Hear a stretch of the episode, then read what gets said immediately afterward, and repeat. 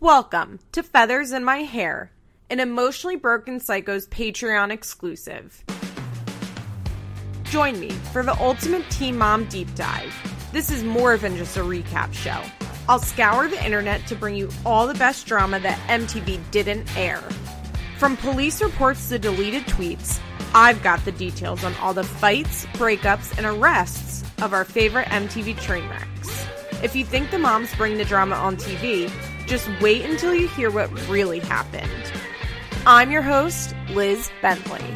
Hi, guys, welcome back to Feathers in My Hair. Let me just start out by saying Happy Hanukkah. I'm recording on night four of Hanukkah. It's been a beautiful festival of lights. My, I ran out of candles today, and my Walgreens had no Hanukkah candles, and it took me like 10 minutes to find new ones in Publix. It was a big, big, big to do, but you know, that's good. Um, I have a guest on, a very special guest. She's a dear internet friend of mine. We like a lot of the same things, like a lot of the same TV shows, and also like the worst YouTube videos that you can imagine. We share in our heart a special YouTuber YouTuber named Lauren Gardner. We're fucking obsessed with her. Uh, if you like to watch somebody talk for 45 minutes about what they bought at TJ Maxx, I like high, high, high key uh, suggest you watch her. But if you don't, like, you could skip her. And I have on Anastasia Moore. Hi. Hi, happy Hanukkah. Oh, thank you. I know you're not Jewish. You're you're Christian Orthodox. Is that how you, what is it? It's Russian Orthodox. Okay. Um, I knew it wasn't Greek yeah. Orthodox, and then I wasn't sure. Like, what- it's the same thing. it's basically the same thing. If you saw my big fat Greek wedding, that's my life just with a Russian twist. Um, but I love that you brought up LG. I wanted to introduce myself and be like, "Hi, hello, welcome to Tiffany Blue and Baby Pink, the new LG podcast," and then just go from there. so LG, as we call her, buys everything in the colors Tiffany blue and pink. Um, and well, it just it's insane. Like you guys should watch it. She's like kind of she's so nice and so bubbly, but she's like a hard 26, I would say, and living at her parents, which is like totally cool, except for the fact that she's like this idea that she's going to move to LA and be an actress, except like she's 26 and she has no joke she just buys stuff every day for her future apartment in LA, which is like so weird and sad because she's probably not going to move to LA, but she's honestly like then she seems so fucking nice. Like I would want to be her friend in real life cuz she's so nice. Also, LG, like if you're listening, huge fan. I need another "What's in My Moving Tub" video Yeah. ASAP. Yeah. She's also like a hoarder. I say this with love. It's a whole thing. All right, so Stas and I are both like fucking obsessed with Teen Mom, of course. That's why I have her on. She's quite knowledgeable. We gave her a shout out in somebody's episode, maybe either Tomlin or Jesse's, and we were talking about her as one of the one of the uh, fellow scholars of Teen Mom, if you will. I'd say you're about as deep into this shit as I am. Would you agree? Um, yeah, it's really concerning. I was at a Christmas party this weekend, and my one coworker was like, "Oh my God, Teen Mom," and I was like, "Oh my God, what do you think about Amber being pregnant?" And he was like, "I didn't know," and I was like, "Oh, okay. Oh, sorry. You didn't need to throw a ton of information." Spoiler I know. alert. I I know. I felt spoiler alert, guys. Like if you didn't know, which you do, Amber's pregnant. I need to talk about it more. I have like no outlet to talk about it with, but I also have nothing to say about it. It's the weirdest, like weirdest feeling and weirdest reaction to a pregnancy ever. I, I feel like I've been running around I know screaming exactly it, what you but mean. I think it's because we haven't seen anything of substance related to her pregnancy. We haven't seen photos. She hasn't posted an ultrasound. Like even though Kailyn was like kind of private with her pregnancy, we still saw like the occasional ultrasound photo. We still saw photos of like her being pregnant. Yeah. So it doesn't feel real when Amber at all. when Amber posted that it was a boy, I like literally my thought was congrats, I guess. Like I Right, and I think it was weird because she kept using clip art and things that she Googled to announce it, which made it feel less personal. Yeah. Like, you know how she wrote it in the beach and she was like, we're pregnant. She didn't write that. She found that on Google. Yeah, that's so So true. It's it's, so disconnected. Ah, It's so weird. So, okay, this week was Jenelle's The X Files, which we both watched, of course. I ended up having to pay $1.99 for it because my fucking DVR didn't record it and AT&T Uverse on demand is garbage. Like compared to Comcast, it's straight garbage. I couldn't find it on demand, so I paid money for it. But you know what? Like it, it was fine. I thought it was I wanted more from it, but I'm not sure what else they could have given us. so I think my issue with with it was MTV kind of lied to us when they were hyping it up. It was one a glorified clip show, Yes. which is great. You know, I relived some great memories. Wonderful. We saw, you know, we didn't really see a lot of Courtland on the actual show, so like that was nice. But it wasn't I don't know. I don't know if I thought it was going to be like remember when MTV did that dad special Yeah. and it was like all of them hanging out. Weekend of I don't- I thought that's what you it- will. Yeah, but at the same time, I was like, MTV doesn't have enough insurance to do that. Like, there is no insurance in the world that would allow all of Jenelle Evans, like, former and present significant others in a room. That's true. I, I really But- don't know what I thought it would be, and I don't know what I was expecting. I think being Nathan was just so fucking good that I want everything else to be being Nathan, and I need to understand like that's not gonna happen unless we got like a whole. It just. I thought, may I think I thought we would get more of them like interacting in real life and more of a being special. You know, like I thought we would maybe like Yeah. follow Andrew to a bar when he gets obliterated, and Keifer when he goes to buy drugs, and uh, Gary maybe like fighting with a girlfriend, and Courtland doing God knows what. I thought it'd be more like that. I didn't think it would like, basically be just talking heads. Well, and I think the other weird thing was it kind of sugarcoated everyone. Yeah. Everyone. Because then it was like, oh, like, yeah, I choked Jenelle Evans out, but, like, I'm a barber now, so it's fine. I'm a responsible person. And I'm like, no, like, it's not fine. But, like, great. Glad you're contributing to society. Like, Yeah. it just felt like everything got like this happy ending. Like even like even like Andrew, for as like as dark as Andrew's segment felt, Let's talk. it still was just like okay. Like this whole thing was worth it if only for that clip of him walking down the street in New York with a backpack on, a suit he absolutely got at Goodwill, and white like New Balance sneakers that my dad wears, And the earring. I need like that earring. like a George Michael Faith earring. did he get that at Hot Topic? I uh, Who still makes that earring? I ha- have so many questions about Andrew. First of all, I'm pretty sure he has a second kid, and the second kid lives in Florida. I think it's a boy. We don't really know anything about him.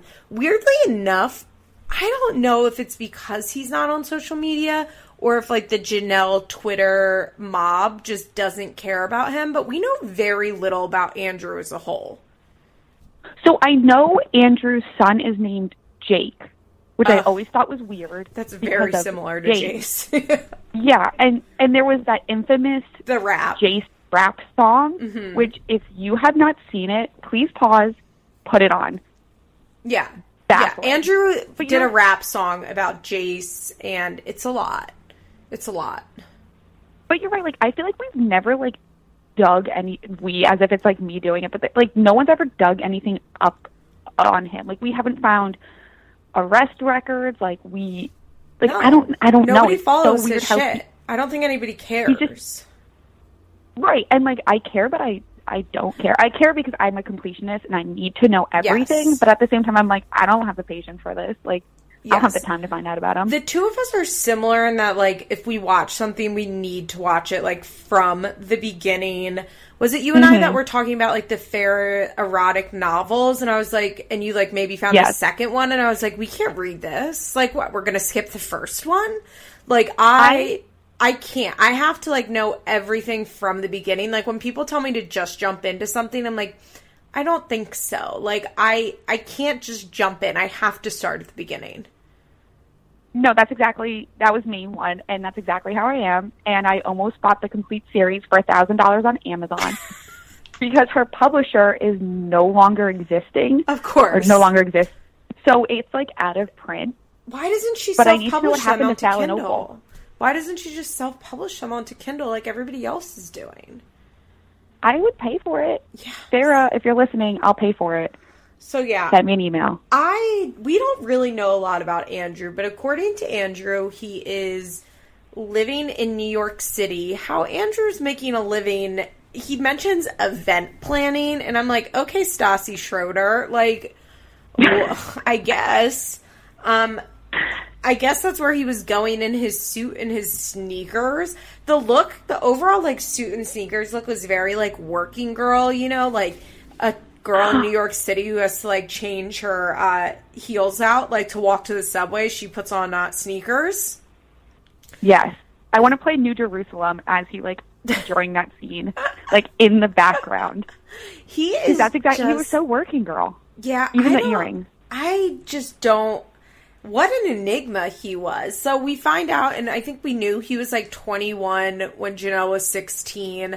He tells the story about how they met on Facebook, and like the first time he met Jenelle, she like tried to say hi to her, and he like wrapped her up in his arms and kissed her, which like not in the Me Too era, Andrew. Like that's not a 2017 storyline, and he called it True Romantics. Well, and I love that Jenelle. They like asked Jenelle about it. And she's like, he thought it was romantic, but it was just weird as shit. Yeah, wait, let's talk And about rem- Jenelle. First of all, she looked amazing, I thought. I loved the boob shirt. Her makeup looked flawless. Her hair looked great. I think she looked really on point for this. She did, and like her boobs looked great, and I was so impressed at how in, how calm she was. And I also noticed that her voice has changed. Has we have we ever discussed this? Like when she talks, uh, when we see the old clips of her and Andrew when she's pregnant with Jace, her voice is completely different now. Her voice used to be so soft and more Yeah, I Massachusetts. I know what you're saying. I think it's just like she's lived in the South for 10 more years. You know, she moved to North Right. Carolina when she was, I think, 11. And we see her in six, five years later. It's now been another 10 years. Now she's been living in the South longer than she lived up north, you know? So I Oh, yeah, absolutely. that's It was just- probably part of it. No, but now I, I do know what you're saying. It's probably like the cigarettes and weed and just like growing up a little, I guess. I will say, I thought she did really good in this interview. She wasn't sugarcoating things, except like when she got to David, but what's she gonna do? Like, give the nasty Right. history of her and David? Like, that's not happening. And that's not just a Jenelle thing. Like, nobody would do that, you know? Like, no one's gonna be like, like, you're getting married. You wouldn't be like, and then we had this huge fight, but we're still getting married. I mean, I hope you guys don't have Jenelle David fights, but still, you know, like, obviously you're gonna tell the good stories about the guy that you're married to. But I just, I thought she was like really open and honest for Jenelle and wasn't, um, just writing it off like no we barely even date. Because sometimes jenelle can do this thing where when she's in a relationship she's like we've been together five years and you're like jenelle you've been together for 14 months. Like chill out. And then as soon as she's out of the relationship she'll be like we barely even dated. Like she just either is like maximizing or minimizing and i didn't feel like she was doing that in this. Well, I felt like all of the guys were sugar coating it, and she wasn't. Like Yeah. Courtland was like, she's still great. Like she's like Courtland basically said she was the one that got away, and she's like, don't ever hang out with Courtland because you will go to jail. And I'm like, life motto. yeah Yes. she was really open about like doing drugs and Yeah. I don't know. I found her just. I thought like at the end of it, I was like, "Good job." Oh, also, I forgot to mention, I really loved when they were like, "We'll go over the love, the courtship," and I'm like, uh, "The courtship." Like, am I watching the Duggars? Like, Jenelle's never courted anybody. like, Nor has she like been courted. Like No! someone like comes to Jenelle and is like, "Hey, found you on Tinder," and she's like, "Great, move in." Consistently. should we get pregnant? Okay, let's go. Great, we'll never fight. Yeah. So, No, with Andrew too. I was so happy they found Andrew because it brought my favorite Barbara Jenelle moment that no one ever talks about. And it's when they're Skyping Andrew and they're standing there and they have the exact same pissed off look in their face. And he's going on and on about how he's now going to be in Jace's life and he's crying these happy tears that after like five years he finally knows that he's Jace's father. And he's like, okay, bye, love you both. And they were both like, what? Like, are you kidding me? We don't love you. And it was such like, oh, like, it was such like, like a sweet, like, you guys do care about each other. And I wish this like Jenelle and Barbara versus the world was a thing more Mhm. because I loved them being there, like crossed over arms, like resting bitch face, being like, "We're not buying any of your bullshit." But that also sounds very destructive in That- the real world. That's a good episode, that whole thing. Like Andrew's Yes. fedora in that episode is Oh. a look. I love that we're watching them Skype each other, but like we're not seeing them via Skype. We're like seeing each person Skyping. Like Yes, it's amazing. But it also is a very low key hurtful scene when he's looking at like precious baby Jace and he's Yeah. like, look at him.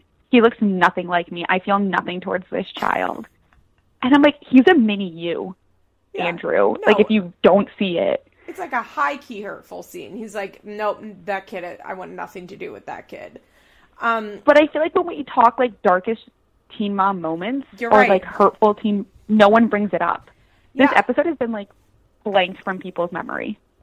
I actually forget that episode happened like all the time, and I always forget that we saw Andrew during Teen Mom. I'm always like, no, we only saw him on 16 and pregnant. I always forget about that for some reason, but you're absolutely right. So, yeah, I thought it was like fun to see Andrew on camera, but it's also awful that like you know he only showed up because MTV paid him and he literally has never been in Jace's life at all. Also, it's always like just not acknowledge the fact that he was like a grown adult in his 20s and Jenelle was 16 when she got pregnant. Like and why they were he was talking to a 16 year old like that's disgusting Also, they were together for two years before they got pregnant with Jace. Were like the infamous, though? like were they here's the thing jenelle sometimes True. says they were in her book i don't after reading jenelle's book like a true teen mom scholar she had this other boyfriend that she called william um that she was with like that was the first guy she smoked pot with when she was around 14 and she kind of made it seem like andrew was more of a rebound for william and i think yeah, because Jenelle on 16 pregnancies they've been together for three years. I would guess they'd been together like mm, less than a year before she got pregnant, would be my guess.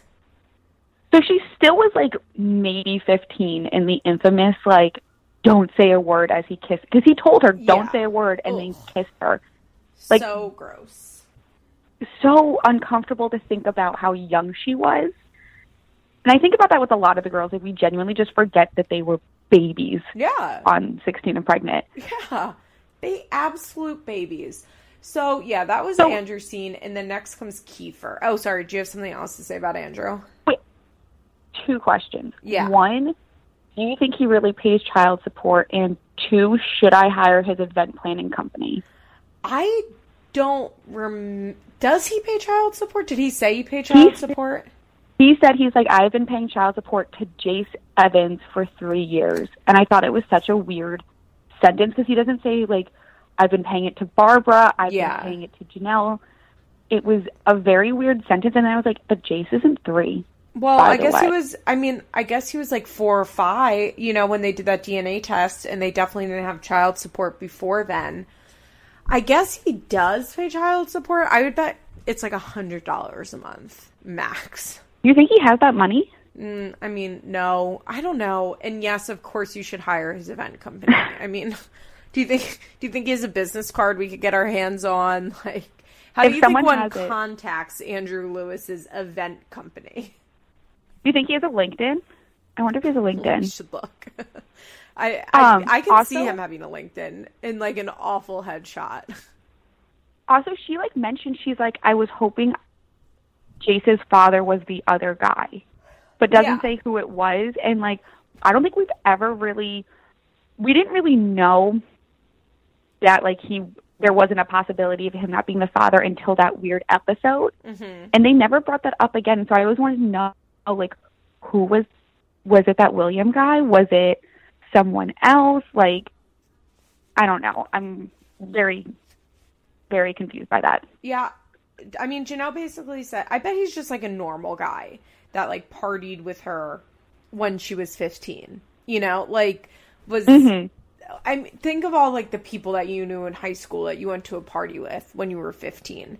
And I bet he does have his life together today. He's you know he's probably I think he's probably just totally normal would be my guess.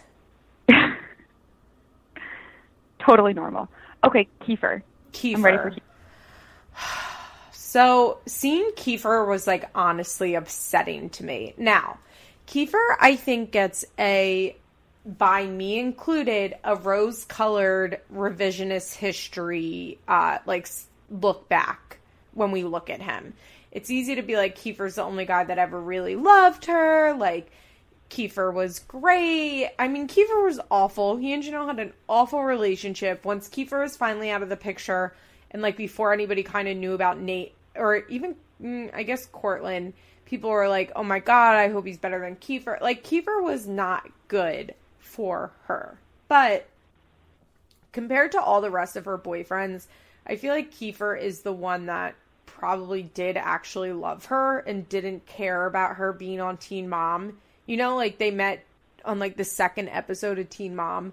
I'm sh- I really think he didn't give a fuck about that. I think he I don't know. He says in the episode that he doesn't do hard drugs anymore, which I find hard to believe. And if true, I'm assuming he's drinking a lot. Like he had that swollen face of an alcoholic.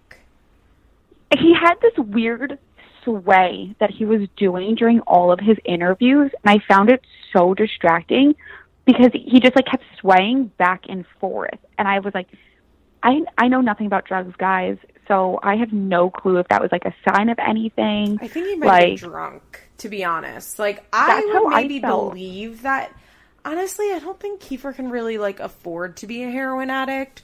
And I think if he was a heroin addict, he would have been in and out of jail a lot more than he actually has been in the last however many years, you know, five years. I can, Mm-hmm. I bet Keifer wakes up every day and buys like a pint of like rock gut vodka that he drinks. You know, like, I feel Yeah. like he's like a wino bum. Like, he's like a bum alcoholic. Like, when you think of like how they would cast like a homeless alcoholic in a movie, like, that's Keifer. Mhm. No, I I agree, and I do think that the fandom as a whole does baby Keifer a little bit, and I don't know if it's just because Keifer was around for the greatest Jenelle moments, so we associate him with like one peak teen mom too, and like peak Barbara and Jenelle. Like before it got like devastatingly like sad and dark. Yeah. It was just like hysterical. You know, like Um, he shot Jenelle up with heroin, sure. But I am also of the belief that, like Keifer said, if it wasn't him, it would have been someone else. I absolutely believe that. And Mhm. like the fact is, like he didn't strangle Jenelle. He and Jenelle like didn't have physical fights beyond like that one that we saw. There wasn't a lot of physical fighting between the two of them. It wasn't like Courtland or Nathan or Mhm. probably David, where there was like a lot of physical violence. Well, and especially because I feel like since David's been in the picture and people have wanted David out of the picture, people keep saying, I just want Keifer to like get out of jail, get out of whatever, and like find Jenelle so they can be together. And part of me is like, Keifer might truly be the only person that Jenelle would leave David for Yeah. at this time. And she even kind of hinted at it. Like the way she talked about him, it was like, yeah, like, you know, it was like a really dark time, but like, he was so funny. Yeah, I think I Keifer don't- and Jenelle was- like are were truly best friends. Like they, Jenelle. Okay, I know we always kind of talk about how Jenelle like morphs herself into whatever boyfriend she has, but I think she was her most authentic self with Keifer. I don't think Jenelle like Yeah. worried about changing herself to fit anything when she was with Keifer. You know, like she wasn't trying to take on his activities and hobbies because let's be real, like Keifer didn't really have activities and hobbies. Like he's a fucking junkie. Um, but he he didn't i'm sorry i shouldn't say junkie. I'm like trying not to say that about other people and only about myself. It's not a good word to use. Um i apologize for that. He didn't i don't know she she was just her i think. I think the jenelle that was with keifer is the real jenelle that we don't see that often anymore. And i think that keifer is a good person that is just like ravaged by drugs and alcohol but I think deep down he like maybe he doesn't have a lot of drive, you know? Like he's not a scholar. Like he he's not going to be a CEO if he gets sober, but I think he's funny and he's fun and he makes people feel good about themselves.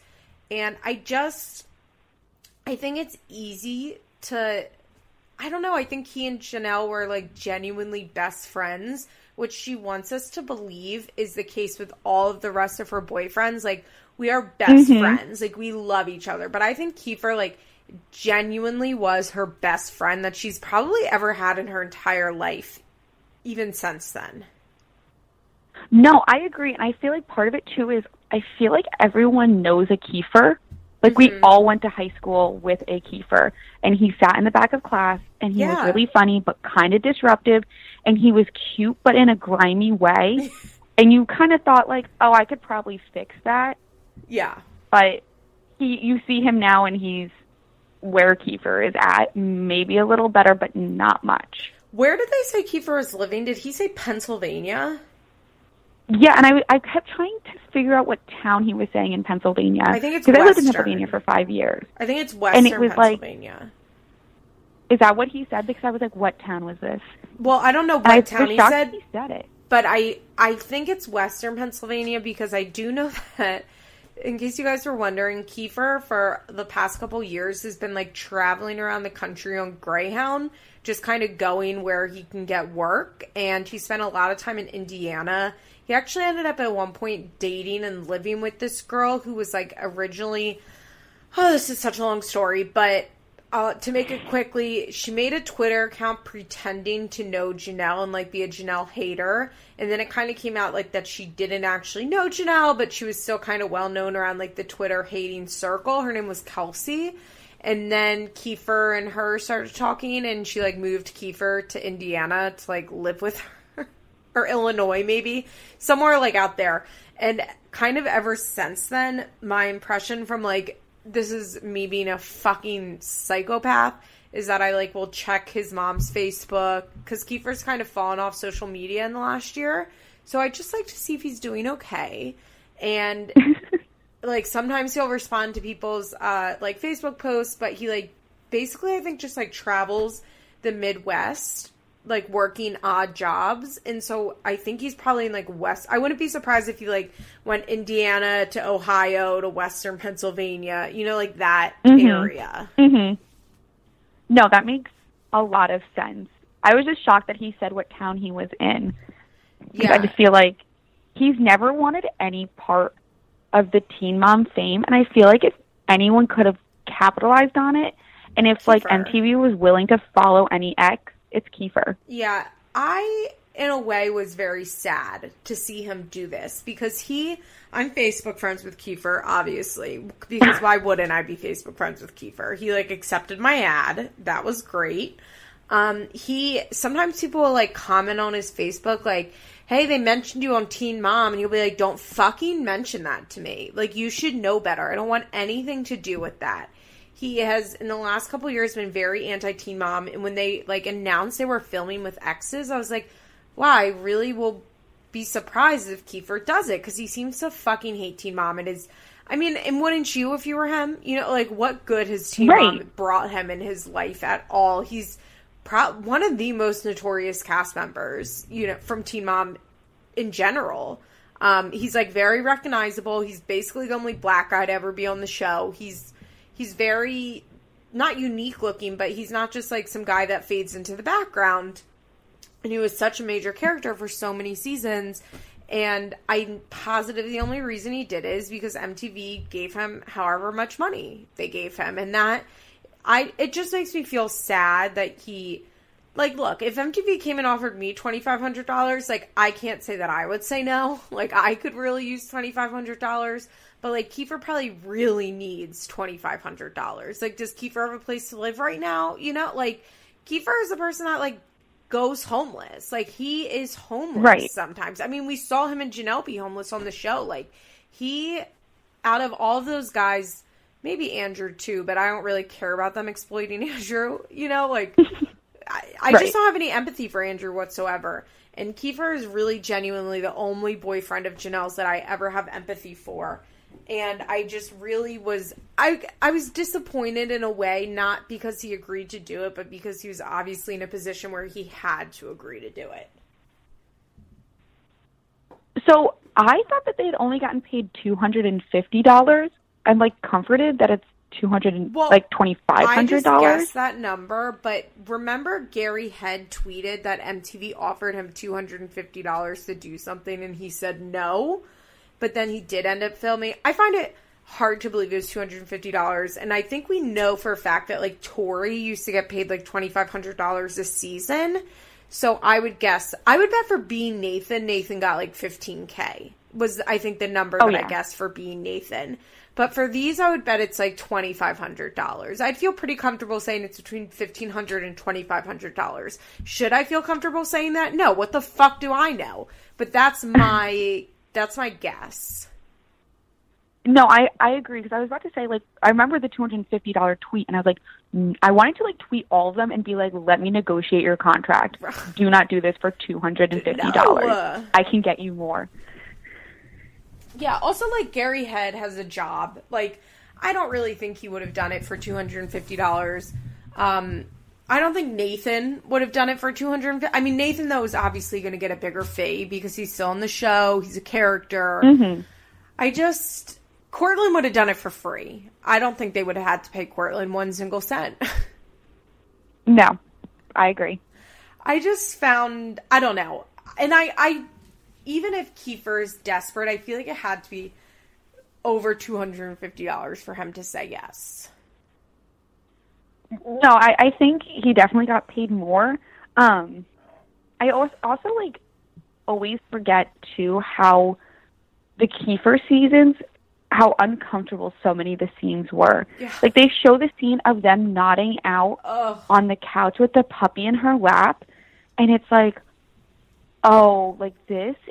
I don't think it registered the first time I saw that scene. How bad it was. Um, right, and just how like, and he, they're like stumbling around the apartment, and he's like, "Where's my stuff, baby?" And she's like, "I don't know. Not I put stuff. him somewhere." he was saying, "Where's my Xanax?" Yeah, and it was like, uh, I don't Yeah. know. Like it's like this is such an uncomfortable side of someone's life to see. Like this is the lowest of the low, and it always amazes me. Like for all of her faults, how quickly Jenelle seemed to have bounced out of that Yeah. addiction. That's definitely true. Definitely true. Um, there is. So who's next? All right, Courtland. Courtland. Courtland is. I like. I could have done I- without seeing Courtland ever again in my entire life. Oh no! Wait, Gary I Head came we- next. We skipped Gary Head. We skipped Gary Head. Okay, with his his Civil War sideburns that he was rocking, and I did not understand. What was that look? Like you're supposed to be a barber. You look awful. Your hair looks awful. First of all, Gary He didn't have the face shape. I know Gary Head came out of this looking the best, and comparatively, he probably is the best. He actually is a job. But guys, Gary Head is a fucking racist. First of all, he is so racist. He loves the N word. He loves the Confederate flag. Like Gary Head is a fucking racist. Two, he is psychotic. Like Gary Head is the type that will post on Instagram like how much he loves his girlfriend. And then the next day will post that like she faked a miscarriage. And then the next day will post like I love my girlfriend so much. I don't understand why any of you are talking shit about her. You don't know anything about our relationship. Yeah, it's crazy.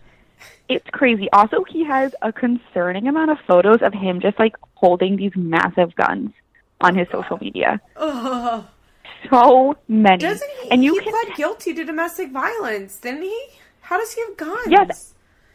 And it's crazy to me because I, when I was watching his segment, I was sitting there and I was like, wait, did he get kicked out of the Marines? I don't think he did. And then he literally said, like, the Marines kicked me out. And I was like, wow, like, MTV kind of really, that whole court case thing, like, I don't know. It was just, it was weird. I think It was got weird. a, and you know more about the military than me, uh, but I think he got like the neutral discharge that's not honorable or dishonorable, just like the like we're he just got discharged. yeah, like we're both agreeing to part ways. You don't get any sort of benefits, but also like you're not you don't have a dishonorable you can say you- discharge on your record. Yeah.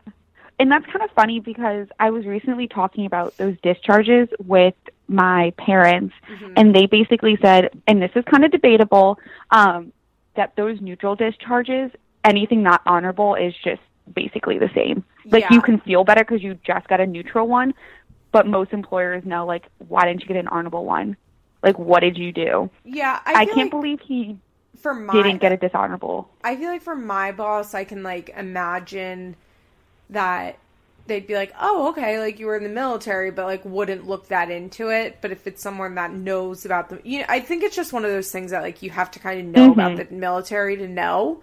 Um, I think he didn't. If I, this is me making this up, but I feel like this happened that it was all kind of you know, he didn't just like plead guilty with to what happened with Jenelle. Like the military was very involved. Like he said in the episode, like his bosses were at court with him. Like if you're a Marine, you don't just like go to court. Like your commander goes with you. Like, eh, and I I think it was part of his agreement to just plead guilty was like this is the discharge that you're gonna get. Like if you just do this and you don't fight it because this was in the press. Like this didn't look good for the Marines. You know, like Um, there was a scene of him leaving a domestic violence court case in a full Marine uniform. Yeah. Like- yeah.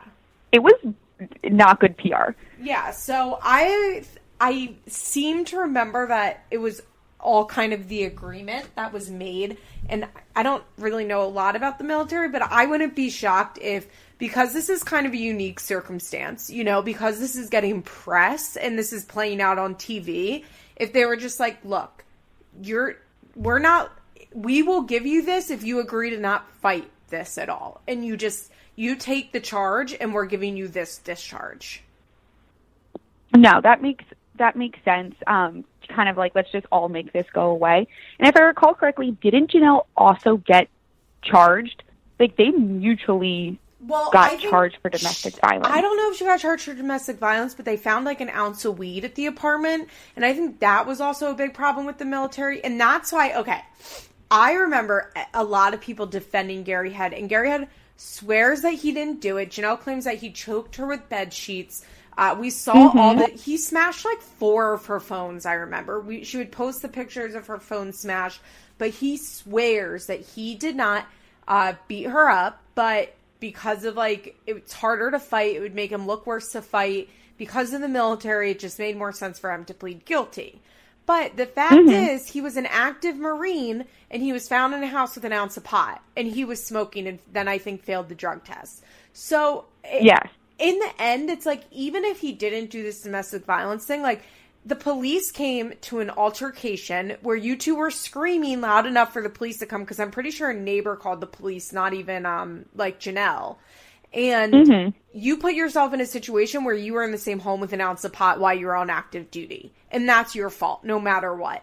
And I don't feel bad if you Yeah. I mean also I mean it's 2017. If I if you got kicked out of the Marines for that now I'd be like, ugh.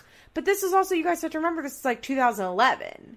You know, like attitudes on pot in North Carolina in the military. And when you join the military, like part of it is that you agree, like, I'm not going to be in the same room as an ounce of pot. hmm No, and like, so, and I mean, obviously, like, Gary's never going to get a job that involves a background check, so I don't think anyone's ever going to dig into his discharge.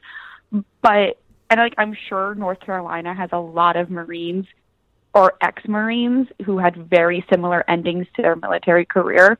Um, but I just I don't know, like I still feel like it was like such a weird another weird era in the Jenelle time. Yeah. Like- and of course, like Barbara loved Jenelle at first, or Barbara loved Gary at first. Yeah. Because, well, because she wa- it was post Keifer, and this guy had a fucking job, and not just a job, but a fucking. He was in the military, and they lived near base in North Carolina, and I, I have a feeling that Barbara was like, this is by far the best like situation Jenelle could get herself into is to marry some guy in the Marines. They'll get like a nice. I mean, Barbara's all about the numbers. Like, I'm not saying Barbara mm-hmm. like is a gold digger. Obviously, I think we see Barbara's life. She's not a gold digger. But if you are living in North Carolina near what's it called, Lejeune or whatever that base Yeah, is, Yeah, Camp Lejeune. if you're living Yeah. near Camp Lejeune, you have a daughter that's kind of a fuck up. She's probably this is ugh, might have even been. eh, I guess she could have possibly still been on Barbara's health insurance. Yeah, because this was post then.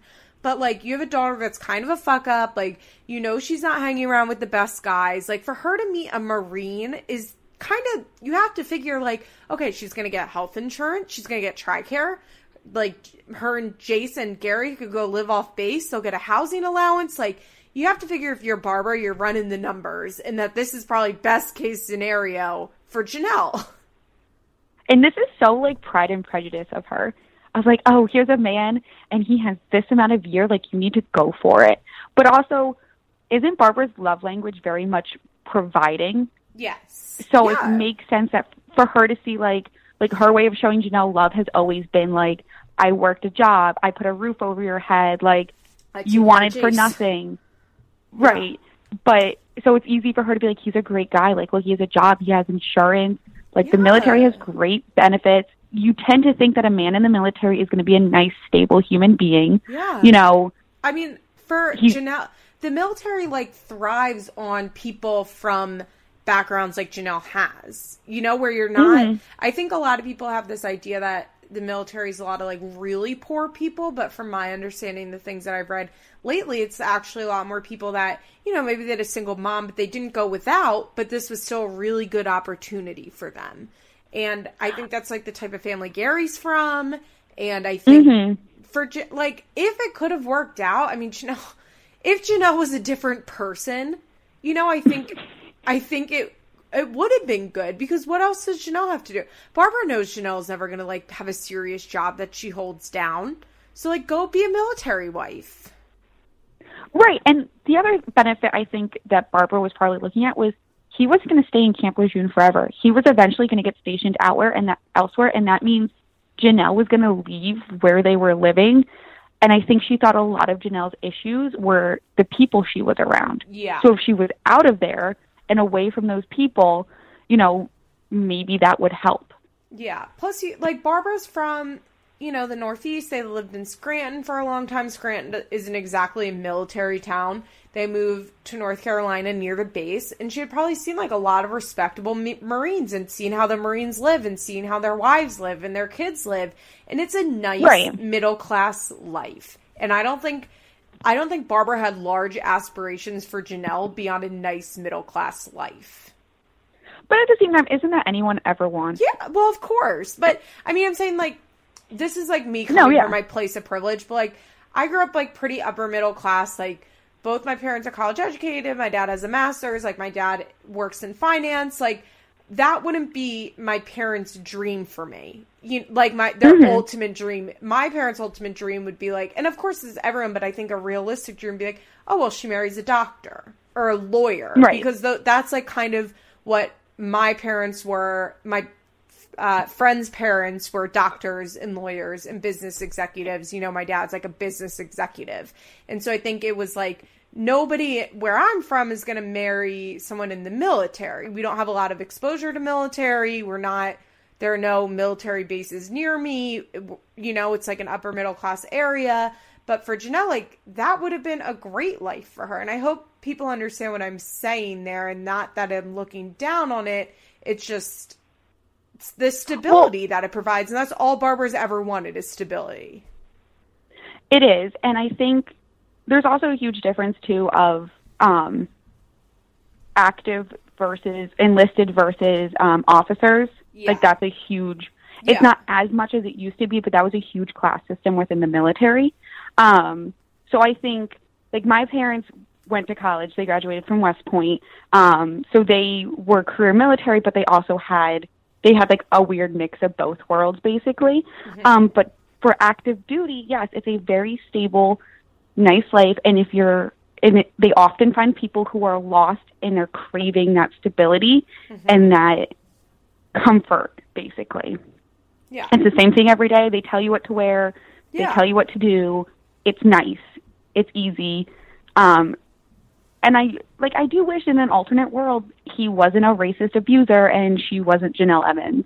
And they could have. Those crazy kids could have made it work. timeline, Gary, Jenelle, Jace, baby Evelyn, and baby Jacob are, or maybe not Jacob, but baby like No. Josiah are all living a great life somewhere off base near Lejeune.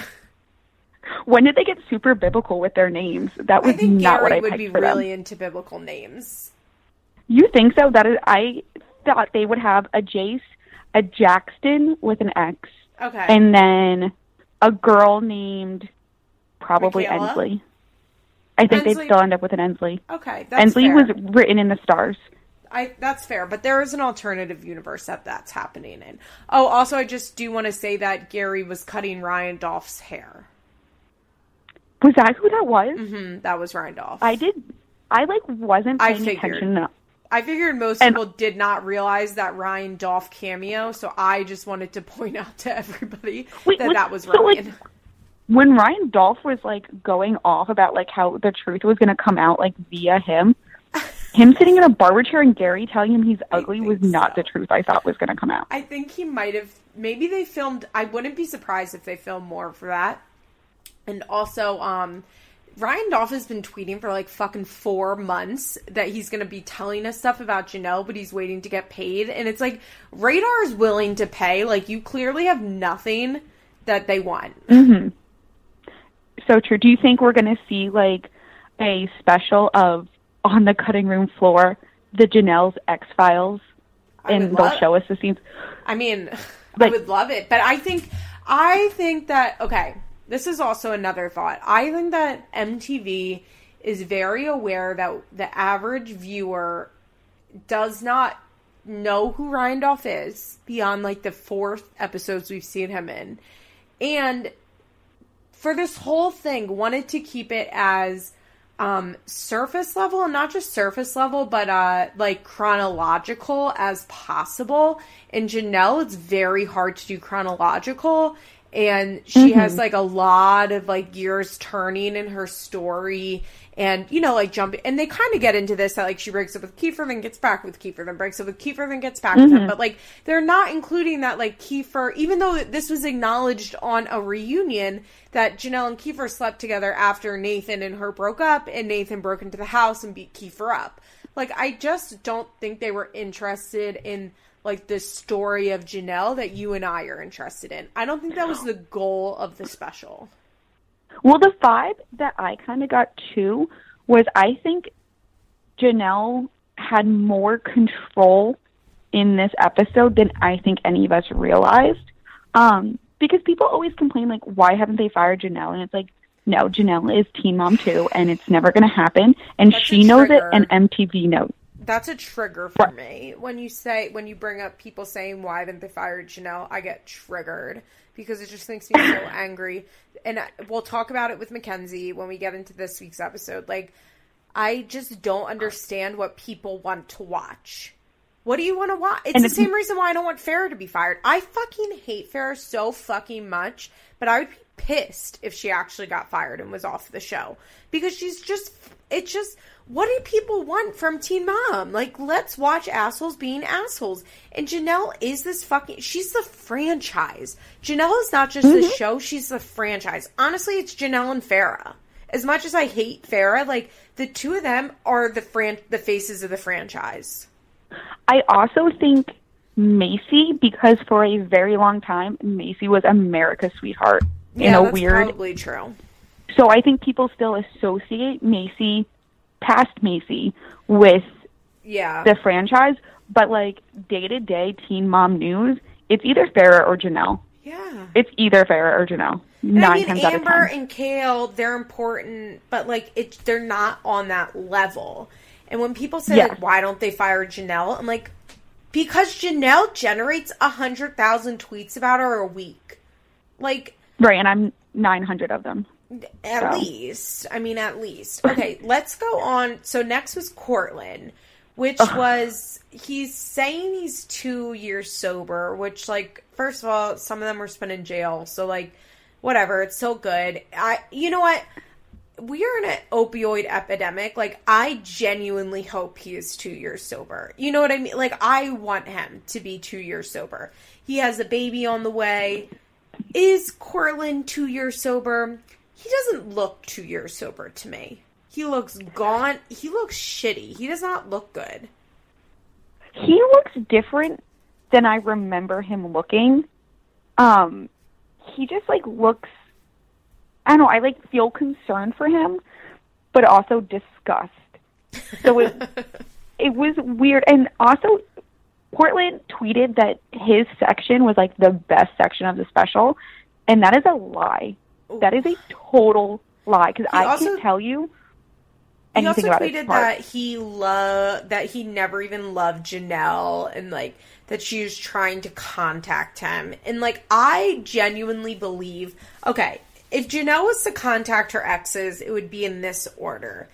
Keifer, Gary, because she her and Gary like kind of do go back and forth a little bit. They haven't since David's come into the picture, but Gary like pop will pop up, you know, at random.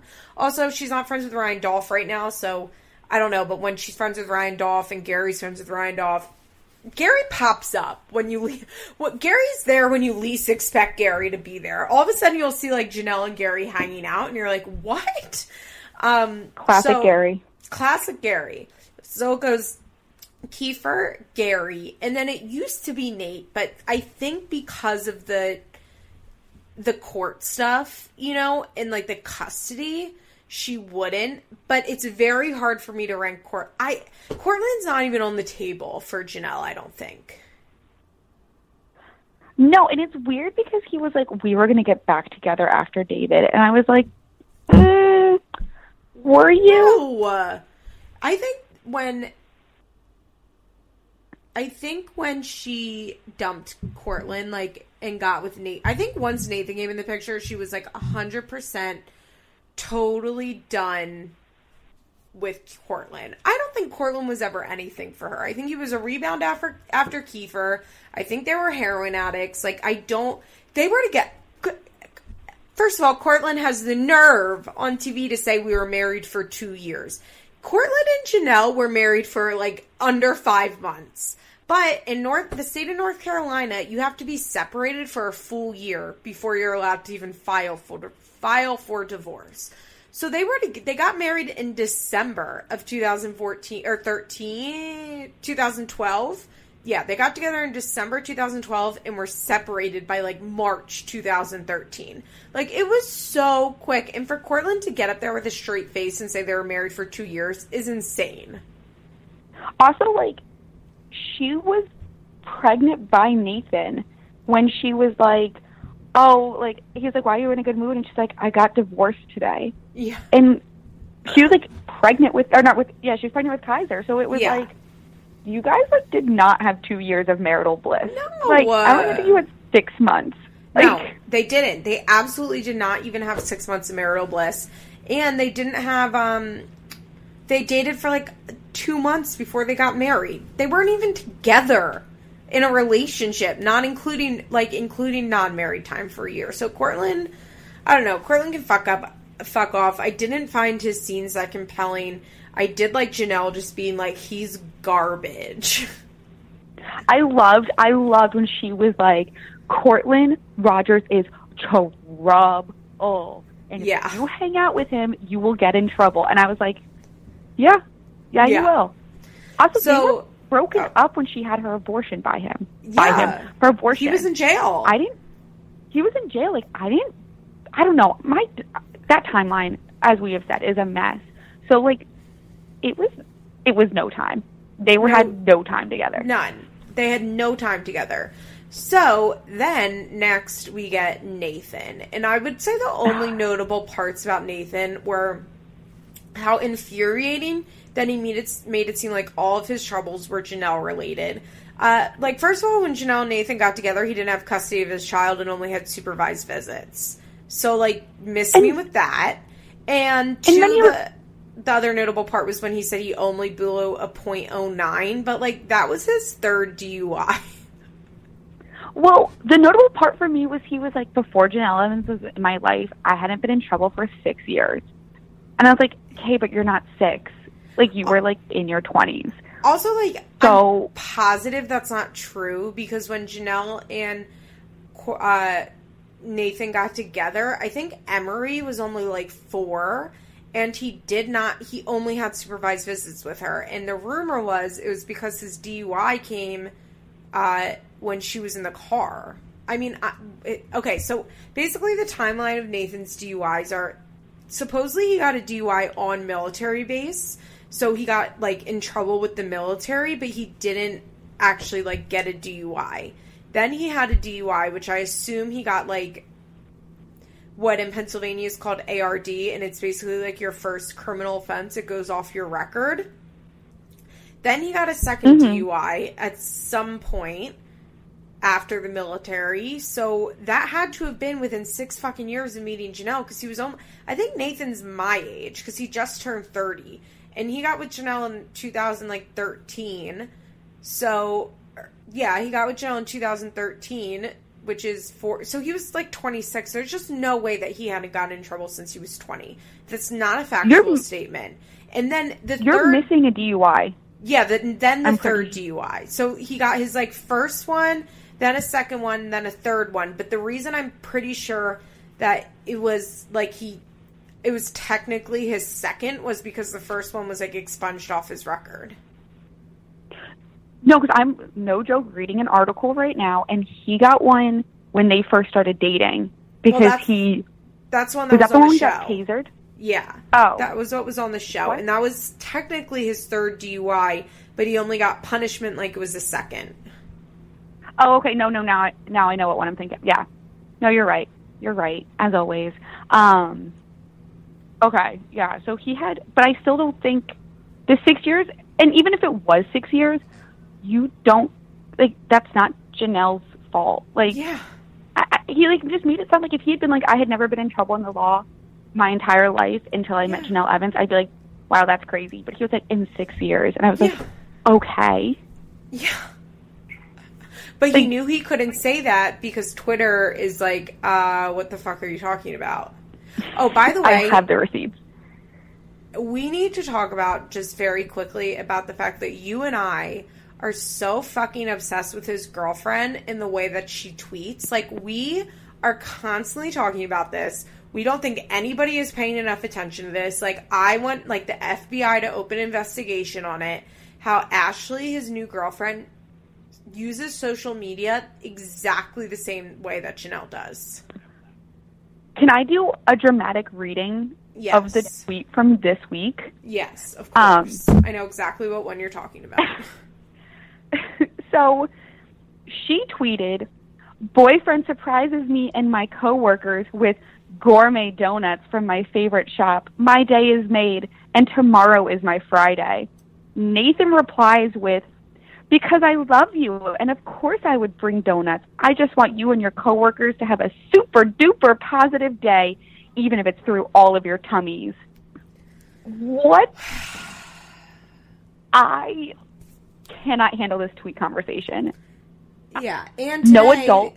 They're with Kaiser, and she tweeted, "Hold on, something like." What is oh, Kaiser like got into the car and was like, "Hold me, Ashley, I love you." Yeah, which is exactly something that Jenelle would say. I feel so yes. special. Kaiser gets in the car and he says, "Hold me, Ashley, I love you." Melts my heart. Oh my god! And I word for word believe she tweeted that about Rara, who's um that was was that Courtland's daughter? No, Gary's daughter. Jaja. Jaja is Courtland's Jaja. daughter. Yeah. Yeah. I swear to God, she tweeted that tweet about Jaja. Yeah, of course. Also, just so you know, she also tweeted, having my clients take the Myers Briggs personality test in group today. I love when I can use some of my college materials to help others. What? Myers Briggs is not some secret thing that only us college graduates know about. You can Google it. What is she talking about? Her She's college material? Like, that's. I hate her so much. Okay, so. But I love her. I mean, well, yeah, of course. So I think that's really it for the X Files. Do you have anything else that you want to add? No, because it ended with her and David being like, "We were in love, and we saw the veil that I hated." And basically, moral of the story: the X Files was a Jenelle Evans redemption arc, and I think Jenelle had a hand in editing it. Not like she sat there on the cutting room floor, but I think she had more control in the storyline than we thought, because it was like, basically, it was like, look at all these garbage, and then like my Prince Charming came along. Which is like fine, I get it, but like at the same time, I was like, this isn't what I wanted. Yeah, I think I I, was would have liked a Jenelle X Files better if it was just like brutally honest and Jenelle had no Mhm. part in it. yeah, I I don't think I wanted Jenelle talking heads, and Yeah. I think I wanted them to follow. I wanted it to be a mini series. I wanted them to do a being special of all of them, and I wanted him. I except for like maybe not Courtland. No, probably. I mean, Courtland. give us a quarrel. I mean, if we're if we're doing it, let's do it. You know, do the whole thing, and I want them each to have a half hour special to an hour perfect. a day, and I want it to be called not being Keifer. I want it a day in the life of Keifer. oh God, we watch him like wake up and go to the liquor store. Yes, no, I want twenty four Yeah. hours in the life of every single ex. and he lives That's in what I want. Pennsylvania right now, so like I or he maybe gets like malt liquor, but he has to go to like the pizza shop to get it because like Pennsylvania liquor laws. Yes. This okay, is the show I want. same.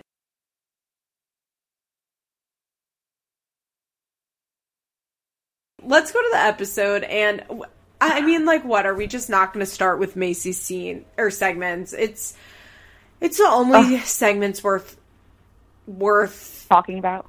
talking about. Um, people did ask me because I didn't recap this episode why they think I think Ryan was crying when Larry was talking, and I personally, I think it just, I think he Ryan was having like a lot.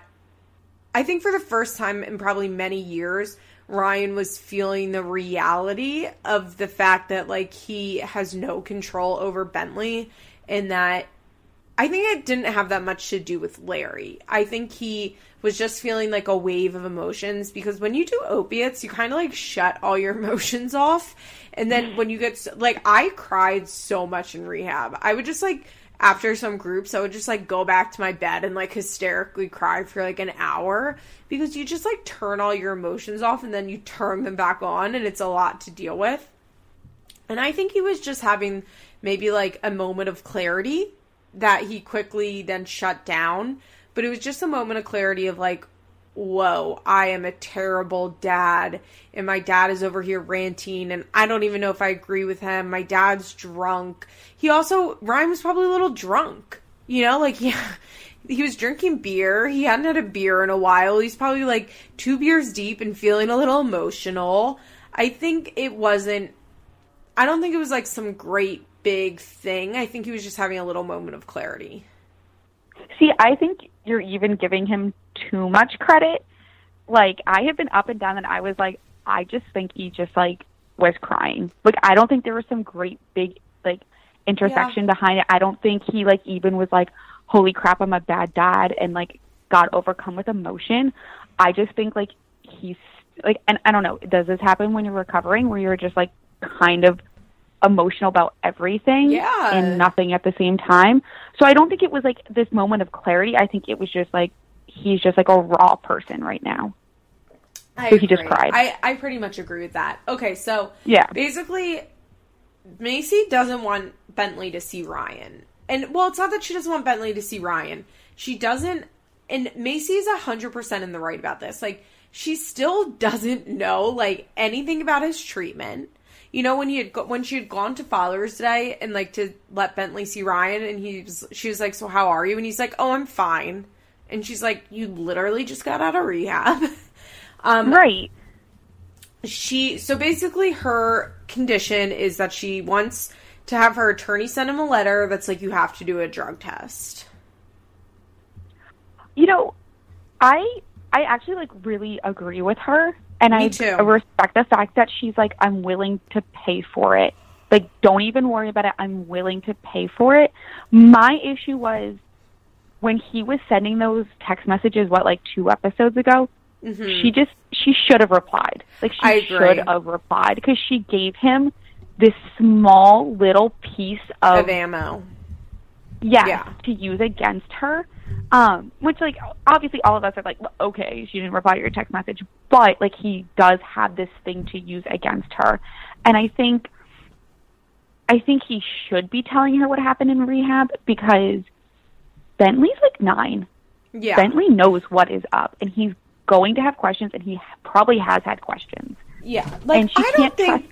She doesn't he doesn't need to give her a detailed explanation of no. everything he did in rehab. Because the fact is she is his ex and some of it is not her business. But like maci ryan and bentley the three of them maybe with mimi jen should be sitting down and kind of explaining to bentley that like daddy has a illness he had to go away to get better you know. I think she does uh, or even honestly like I don't even really know how much she needs to know about what happened in rehab, but he should at least be telling her like what his aftercare plan is and obviously mm-hmm. he doesn't have one which is why he's not i think if he had said to her like i don't really want to talk about what i did in rehab you know it was pretty private and personal but just so you know i'm going to intensive outpatient where i'm getting drug tested twice a week i'm seeing a mm-hmm. therapist and i'm going to meetings i think if he said that and didn't tell her shit about rehab she'd be like okay yeah, she just like, and I think also in the in the past episode when he was texting her about getting out early, he wasn't texting her from his phone. He even said he was like, "Oh, I texted her. I forget from whose phone number." I think but Mackenzie's. it wasn't. No, it wasn't Mackenzie, and it wasn't Larry or Jen's. He said some guy's name, and oh. he was like saying he was like, "This is Ryan." Blah blah blah. So I'm kind of me. I'm like, I'm like, I kind of get why she didn't reply but at the same time, like no. he like he should have said like, "Hey, listen, I got out early. Let's can we meet for coffee and have a quick chat, or even like can we have a quick phone call?" Yeah. Or I like, do you have Maci do you have five has minutes? put herself into this position that a lot of people, and I will say especially women, enter into is that they cut a guy slack for so long and then they just mm-hmm. get sick of cutting the guy slack and it ends up making the woman look like unforgiving and like non-caring and it's almost kind of her fault. I mean, okay, I want to phrase this right. And she actually says this. Like this is I'm kind of maybe getting screwed because I was so generous. And the fact is Maci's like been cleaning up and like allowing Ryan to be Ryan for 8 fucking years plus however long he was being Ryan before Bentley came into the picture. And so now it's like she wants to like change their whole dynamic. And it's like, mm-hmm. well, Maci, like this is who Ryan always is. So you kind of have to play along, even though that's not really fair of me and the audience to expect that of Maci. And it's okay for people to get boundaries. But I think she kind of knows that too, which is why she said, like, I might have fucked myself by being so generous. And I think they've established this relationship and now that Maci's not feeding into it, I'm like, why is she ignoring him? Like she shouldn't ignore him. Like what does she do? You know what? It's like that. Mm-hmm. No, and I think that's partially why her relationship with Larry and Jen has fallen apart as much as it has. Because they're like, why aren't you following the status quo? Yeah. Like, this is how we've always been. He's always done this, and we've always picked it up. And you've like just always quietly come and gotten Bentley, and you haven't said anything. Yeah. So like, why now? Yeah. But the fact is, and I mean, it's a very good reason for why now, is because one, Maci's grown up. Two, she has a husband that loves and supports her and is a true partner. And I think through Taylor, she's like really seen like how a man is supposed to be a parent. And she's like, what the fuck am I putting up with with Ryan? And like Right. what what am I doing? And even bet like in the episode before when Taylor and I don't think he would like I don't think he was out of place when he said this. It wasn't overstepping his bounds at all when he was like, and you know how Bentley comes when he comes back from his parents and like a spoiled brat. And they were talking about how Bentley's like a spoiled brat when he comes back from his grandparents. And I think Taylor has really, in my opinion, probably in a healthy and good way, has like really shown and kind of talked to Maci about like how inappropriate like the enabling she does of Ryan. And also, um, the fact is, Maci doesn't have time to deal with this bullshit anymore. She's got two other kids. Yeah, like, and like when Ryan said Maci has never helped me with Bentley, I Well, we'll we'll get there. We'll get there because I have a lot know, of thoughts on that. I, I it's I know, but, like- insane. it's literally it it is so fucking Ugh. insane. It is so beyond insane that it it's incomprehensible that he could live on this planet and think that Maci hasn't done shit for him. Maci has raised his fucking child for him. But I think in his head, I wouldn't be surprised if Ryan, if you called him out on that, would say, My parents would have done it. She didn't have to. Oh, hands down. And I think the Taylor Maci dynamic is exactly opposite of the Mackenzie Ryan dynamic. Yes. Of the ways that like Taylor is kind of pushing Maci up. And I don't like blaming Mackenzie for any of Ryan's problems because problems existed long before she came around. Um, but she's kind of pulling them down because she, like Taylor has quickly become one of my favorite side characters. I am I not here for any Taylor. negativity towards him. I love Um, him. I think him we and Maci are gr- a great couple who are true partners. I think right now, like we're seeing the edges of them a little. They're going through something stressful, and they have two young fucking kids plus Bentley. But I think they're in it for the long haul in a way that I really like comparing them to Cole and Chelsea because I've always said on this podcast that I think Chelsea is putting her best face forward for Cole and is not being totally mm-hmm. authentic with him. And I don't think that's the case at all with Maci and Taylor. And I think they are like in it together and they are raising those kids together and they're true partners. Right, and I just think Taylor doesn't get enough credit of how Agreed. great he is in the stepfather role and how great he is in the partner role and in the full father role, which is such a weird phrase.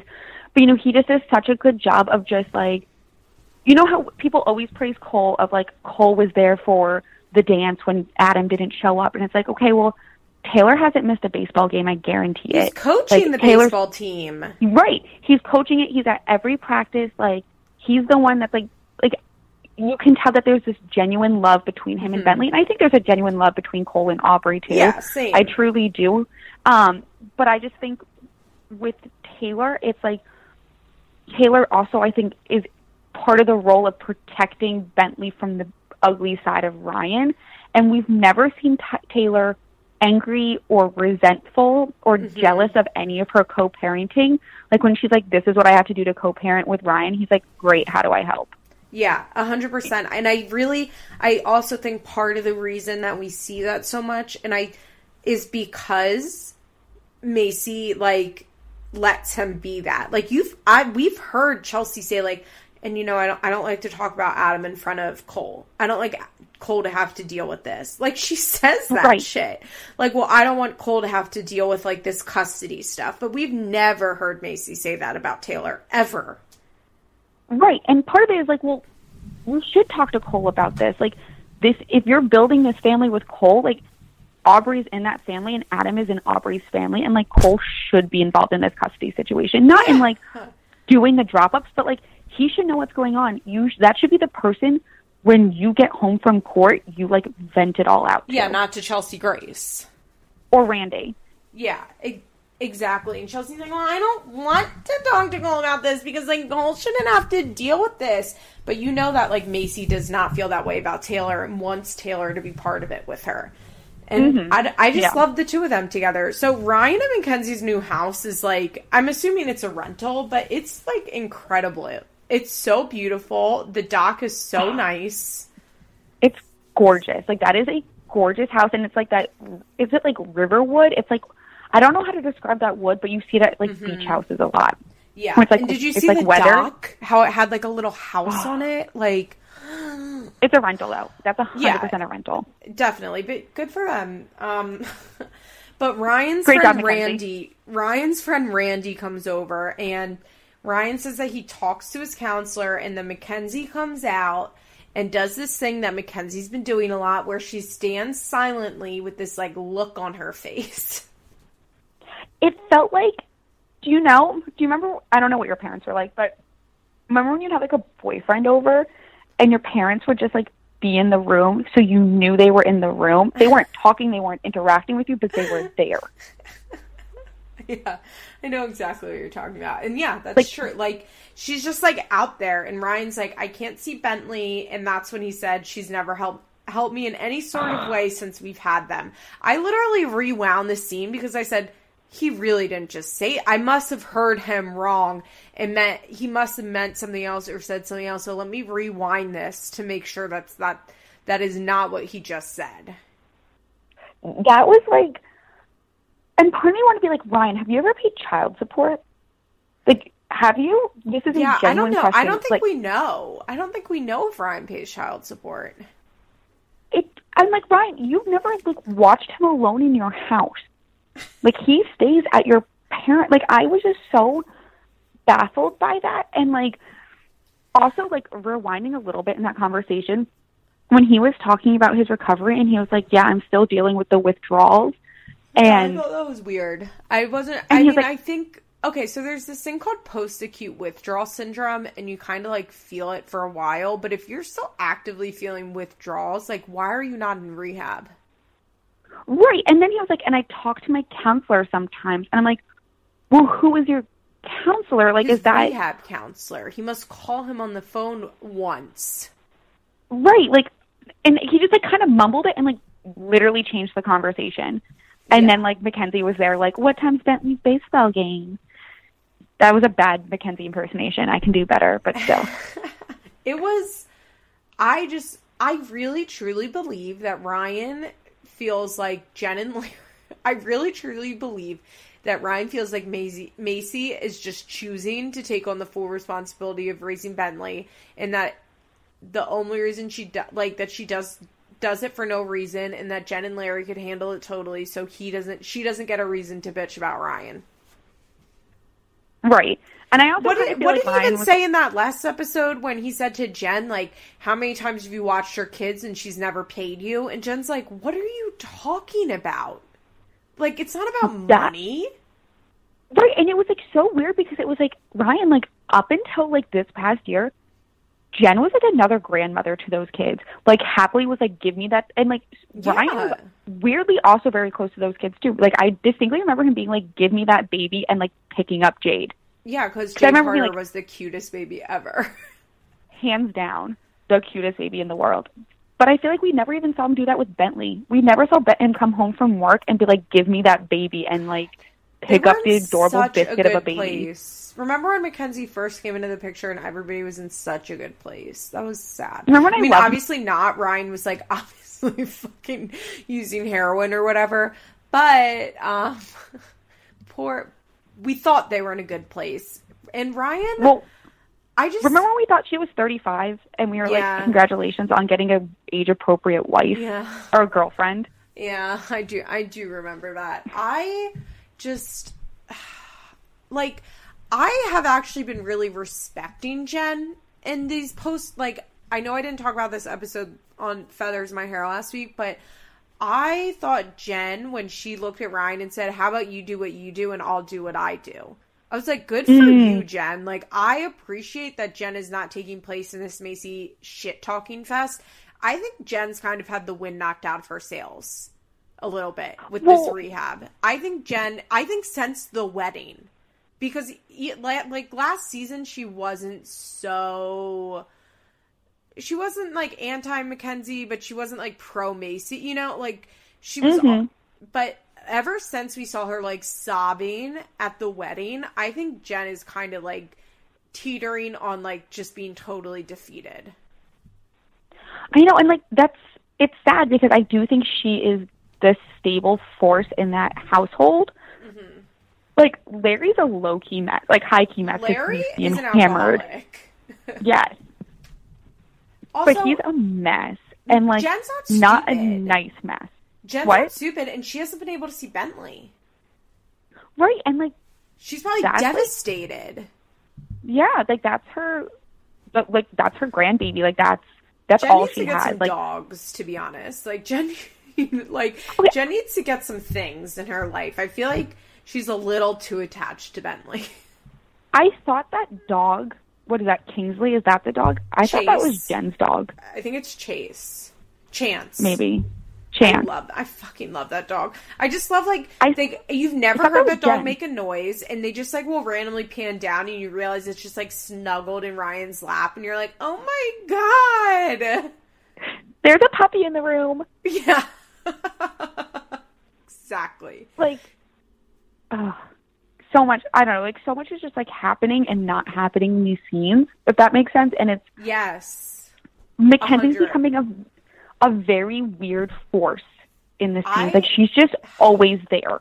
I'm obsessed with her. I'm obsessed with her So much. She's learn. She's leaning into this villain role, although she does not realize she's doing it, which is great. So Maci goes over to Keely's house, and Keely is pregnant, and uh, Maci reads some of the text messages between her and Ryan, and in it we see like we see the blue bubbles. Like Maci is sending him texts. Like Maci is no mm-hmm. longer ignoring Ryan. She's sending him long paragraphs of texts and basically tells him like you have I my attorney's sending you a letter. You have to take these drug tests and then once you take the drug tests like you can have them for a couple hours. It's at my expense. It has to be hair and urine and I'm assuming like he probably has to do it at a lab. And then she said and then somebody else starts texting because there's punctuation in capital letters and I guess Mac texted, you know, I'm home from rehab, and if you needed any sort of clarification, it went well. And Keely's just like floor. Like, Keely is all of us when we're like, what? If you needed any sort of clarification, it's like, that's insane. And that's like not clarification at all. It went well. Like, Great. it went well. Like that's what you say after taking like an exam. I don't know. It, was such weird phrasing. It was Yeah. such Mackenzie phrasing, yeah. and it was such like I don't know. She's like I've been needing clarification for the past like three weeks. Like I don't know. Yeah. Like it was weird. Also, I didn't realize Keely was pregnant. So when she was like, I just like have my organs like up in my rib cage. I was like, girl, what is wrong with you? So she also said, since you will not communicate with me or let me see my son, I'm going to have to seek legal action to make it happen. and Maci and Keely just start laughing. And Maci Like- says, okay, you'll pass it if you take a drug test. And then he doesn't answer. Once the drug test is like fully laid on the table, Ryan start stops texting her. I just like, in what world does Ryan use the term seek legal action? In what Oh, world? uh, no. and I love Keely being like, okay, Mackenzie. Yeah. I love. I like Keely. I know, she's been around for a while. Like, she's in it. She's in it for the long haul, like Taylor. Yeah, agreed. So Larry, we get a Larry and Jen scene. I think there's such a notable, noticeable difference between when, Larry's drunk and when he's not. You can tell it in his mannerisms. He gets angry when he's drunk. I feel like he either gets really angry or really happy. And I thought this Larry and Jen scene was actually good and genuine and really spoke a lot to like how family members of addicts feel in a way that Mac's not going to talk about it. And he definitely said a lot of stuff that like I've heard parents of addicts say before. And I thought Larry, I've been like on Larry's case this season. Obviously, everybody has, but I did think that he was good in this scene.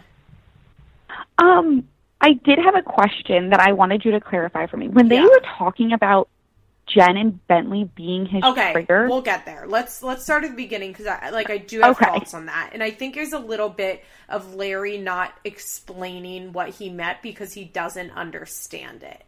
So when Larry, I thought it was really like nice when Larry said, you know, it's nice that I call him up and I understand what he's saying Mhm. and like he's actually awake and I can understand like the words that he's using. I was like, that's great. And when Larry said that, like those date, the 30 days he was in rehab, which like, okay, he wasn't in rehab for 30 days, but we'll pretend. It was the best Larry ever felt because he knew they knew he was safe. And I have heard that repeatedly, like that from parents addicts, like even when they're in jail, like they're almost happy when their kid is in jail because they're not going to get a phone call that their child is dead and that they can finally sleep. Like I've heard parents of addicts say like I didn't have a good night's sleep until my kid got arrested and went to jail because they knew they weren't, you know, going to overdose. And I think I genuinely felt for Larry and Jen when Larry said that. Well, just when like and like Jen was just sobbing. To be completely Yeah. honest, like I it was like a controlled. Southern woman sob, but it was a Yeah. sob. My heart really felt for her. Yeah. And the fact is, like, Larry and Jen have a lot of issues, and this is not me defending them in any way, shape, or form. They enable the shit out of Ryan. They spoil Bentley. They go against Maci. But the fact is, like, at the end of the day, they're humans, you know, and they're not evil people.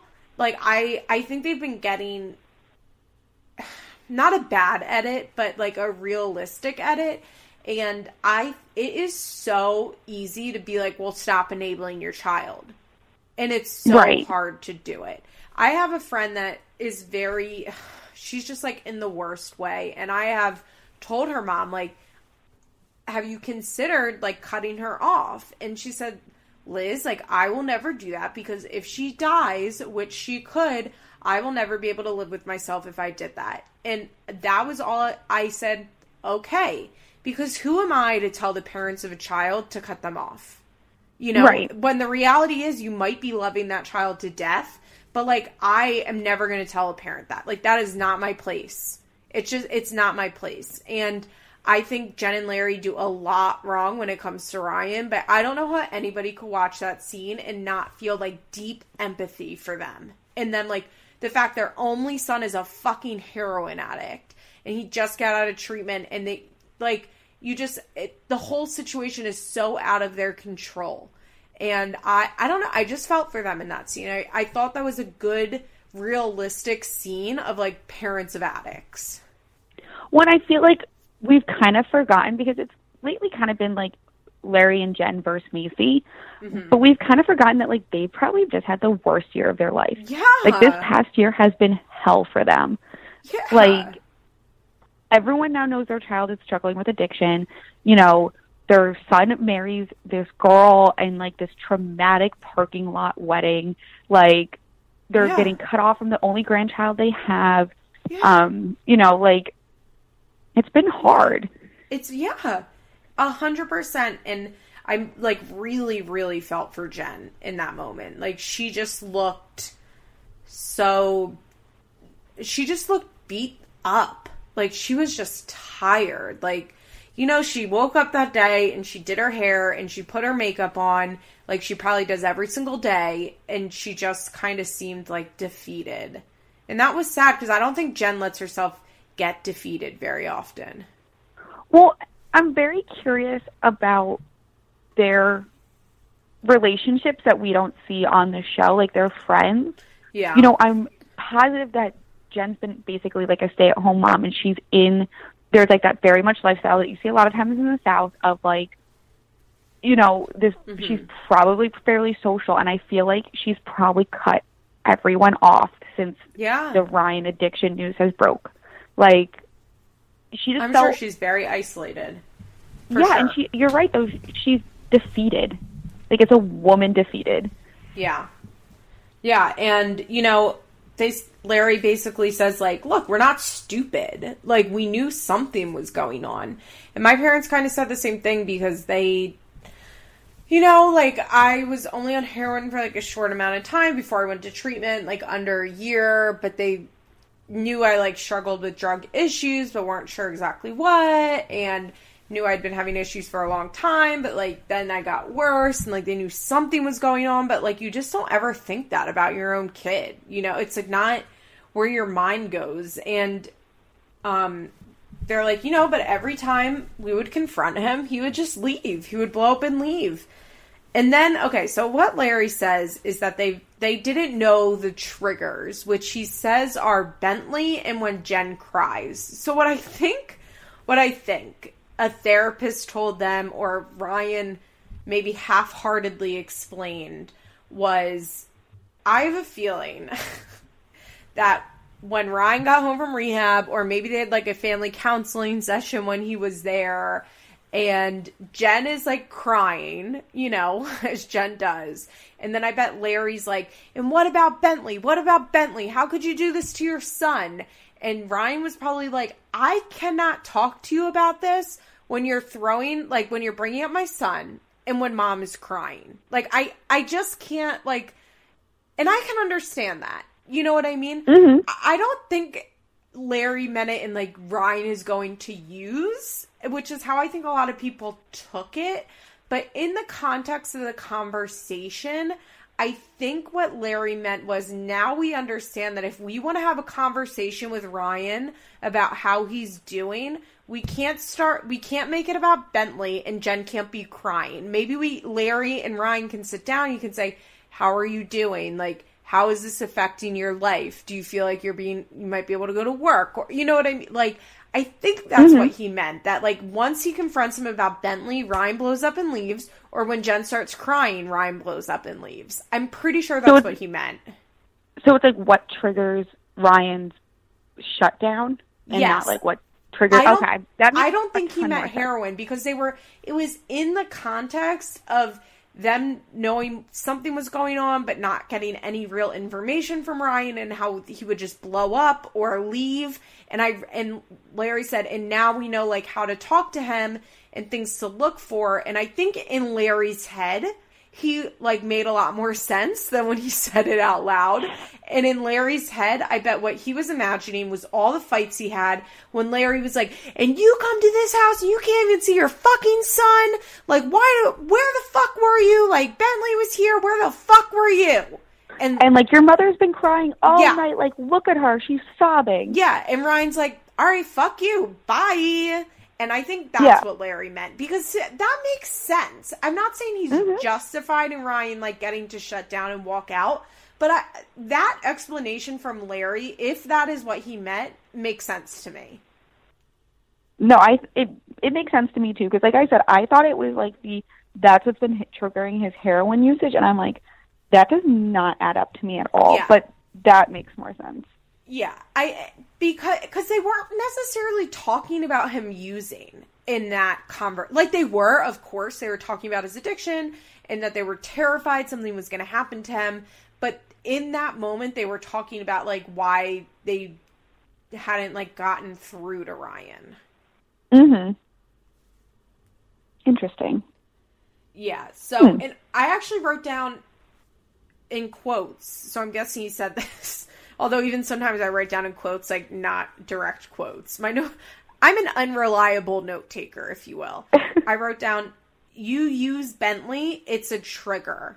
So I think what he meant was like you use Bentley against him or you use Bentley as a meat cuz I bet Ryan's parents are like you have to get better for Bentley you know what you're mm-hmm. doing to Bentley. Like any any person would say. That's not an unreasonable point to bring up. You know, like it's in my opinion a completely fucking reasonable point to bring up when your fucking son is a drug addict and completely neglecting all his responsibilities towards his child. You of course say like why aren't you taking care of Bentley? Like you need to get better for Bentley. So I think that's what Larry means when he says you use Bentley, it's a trigger. Mhm. Interesting. Okay.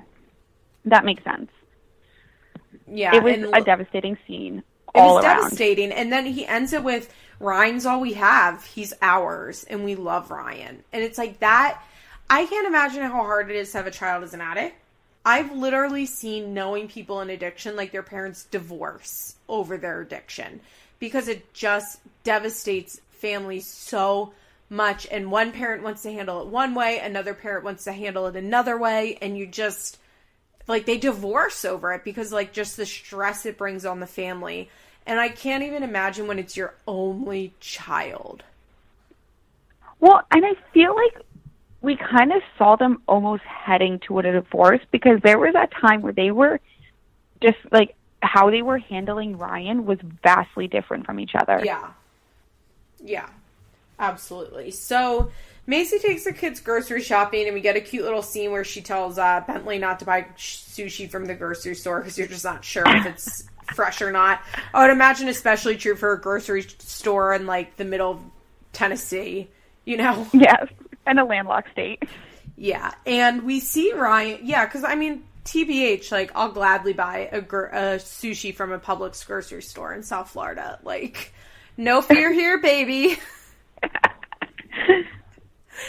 so we get a scene back at the house. Once again, I wrote the house is so nice. And Ryan calls a lawyer and he tells the lawyer, you know, we've never gone to court. Mackenzie's sitting there. He the lawyer's on speakerphone.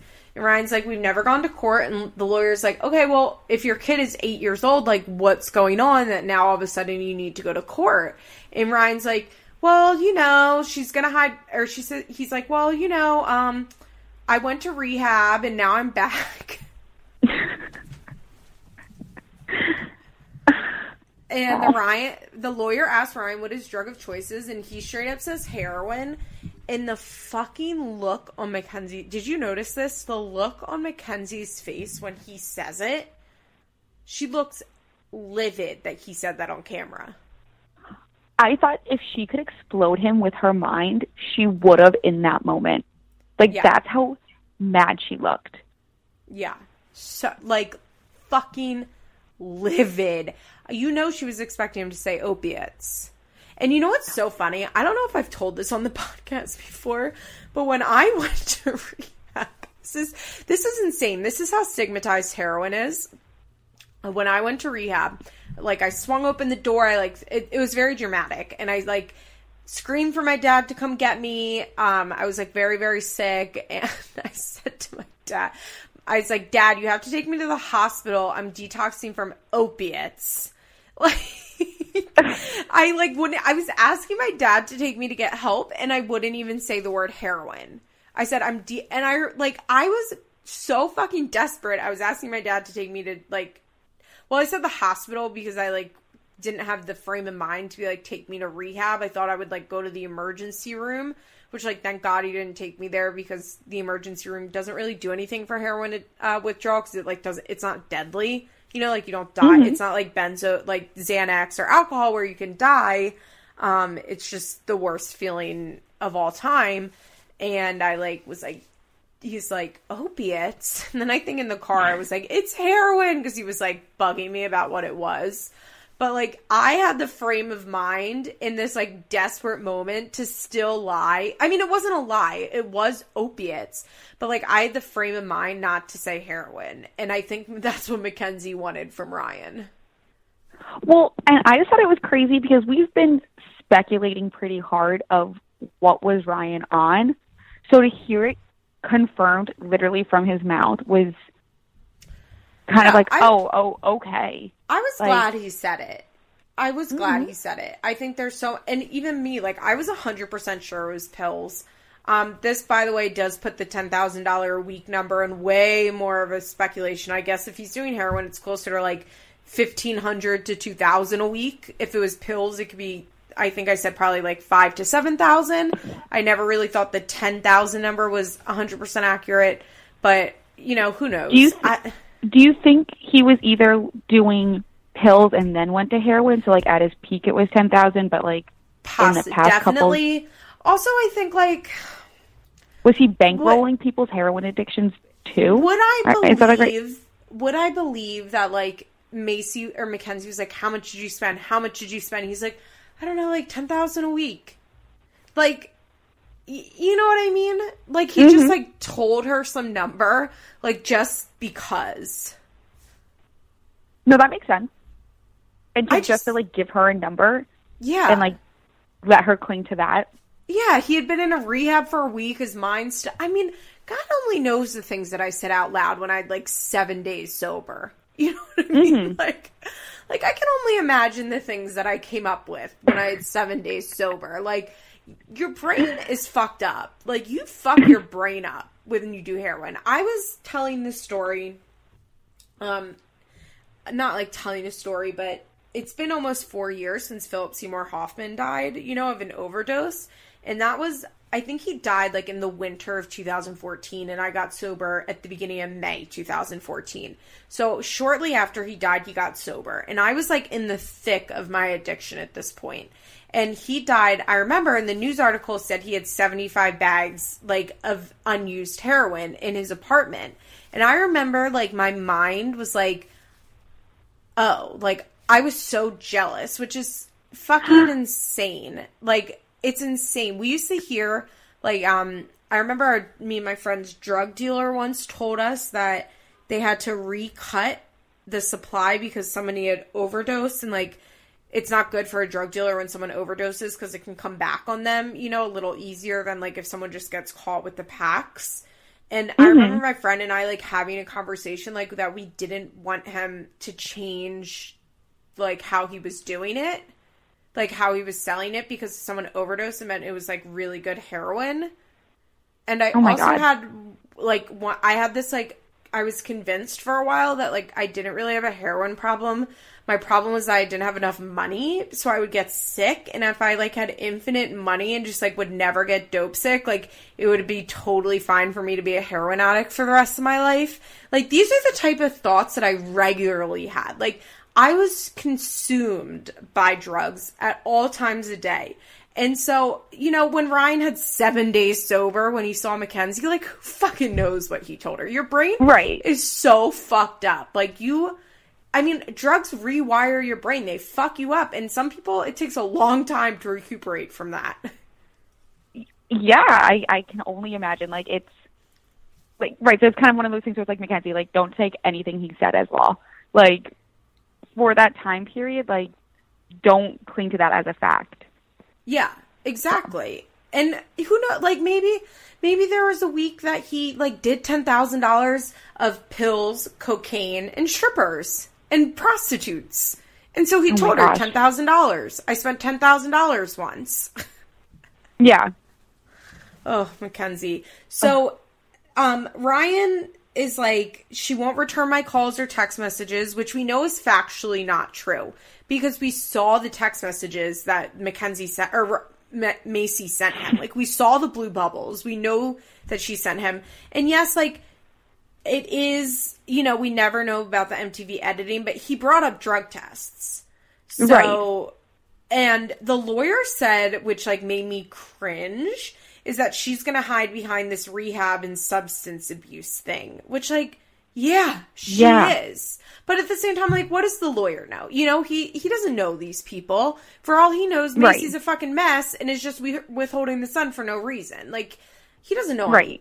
He he's just trying to give like the best advice, and Mackenzie just like looks like she's pooping in her pants.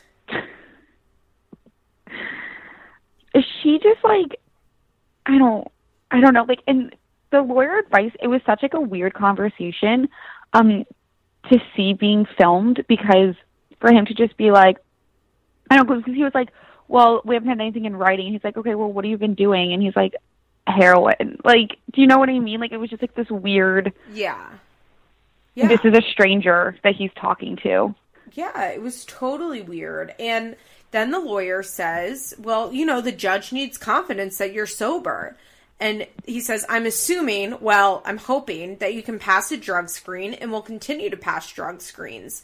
And I thought this scene was so telling because Ryan says yes in the most did you notice this? Like how defeated yeah. he seems when the lawyer mentioned. I think they thought they would call the lawyer, and the lawyer would be like, "Nah, she can't make you take a drug test. Fuck that. She doesn't have that power. She can't legally make you take a drug test. We're gonna go to court, and she's not gonna make it. She doesn't have." the ability legally to make you take a drug test. I think that's what they thought the lawyer would tell them. And when the lawyer brought up drug tests, both Mackenzie and Ryan looked like they wanted to cry. And Ryan's like, yeah.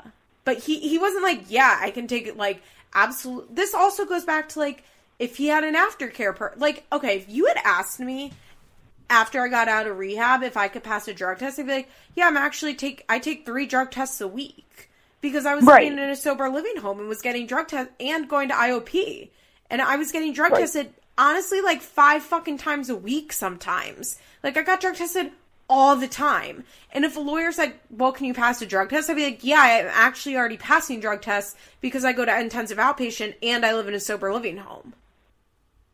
Right, right. So it was weird, and I also kind of got the vibe from that scene that he's.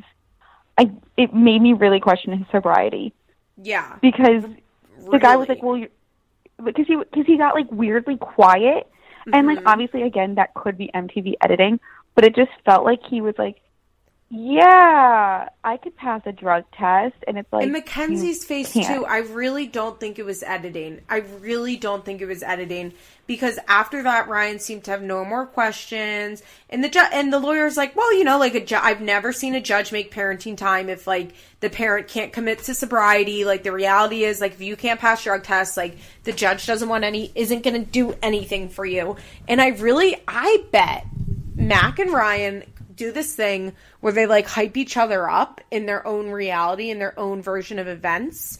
Do you know what I mean? So mm-hmm. like they I bet were like and we're going to get the lawyer and the lawyer's going to tell you fuck you Maci, you can't make me take a drug test. Go fuck yourself. You don't have this power. I'm the father. I get what I want. And I bet they like paced around their home and like had this whole idea of how this phone call with the lawyer was going to go. And as soon as the lawyer said drug test, they were like, fuck. We're not we're not passing them. And also there was a deleted scene that MTV posted after last week's second episode of them going to look at houses and Mackenzie's driving and Ryan looks so fucking high. Did you yes, watch that? Yeah, obviously. Did I watch the deleted scene? But like, yes. Mm-hmm. And one, it was weird. 'cause I'm like, oh my god, Mackenzie's driving. We like, we didn't Well, see her like- drive before the infamous scene. Yeah, I was like, well, I'm I'm glad Mac was driving. But I, that just tells me, I'm like, oh, like she's very aware of how he looks right now, and that's Yeah. why she's choosing to drive. Well, and she was just even, like um, shattering, Yeah. and he I was gonna say, even care. in the episode when he they were leaving Texas, like Ryan loves to drive. Like Ryan is the guy that always drives. His girlfriends are never driving him around.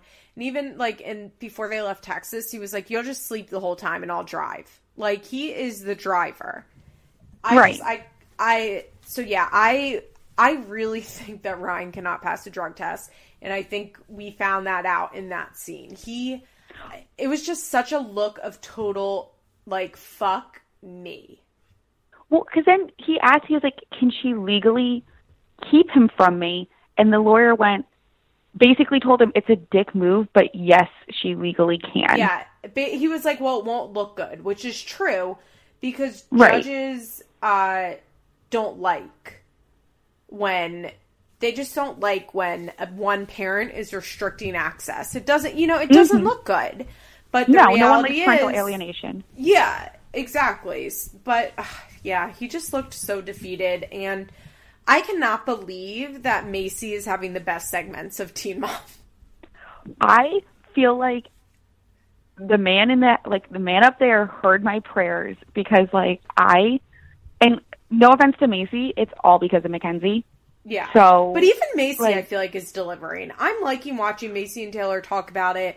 I liked watching Maci and Keeley talk about it. I think I'm just all in on Ryan and Mackenzie that anybody talking about them is great.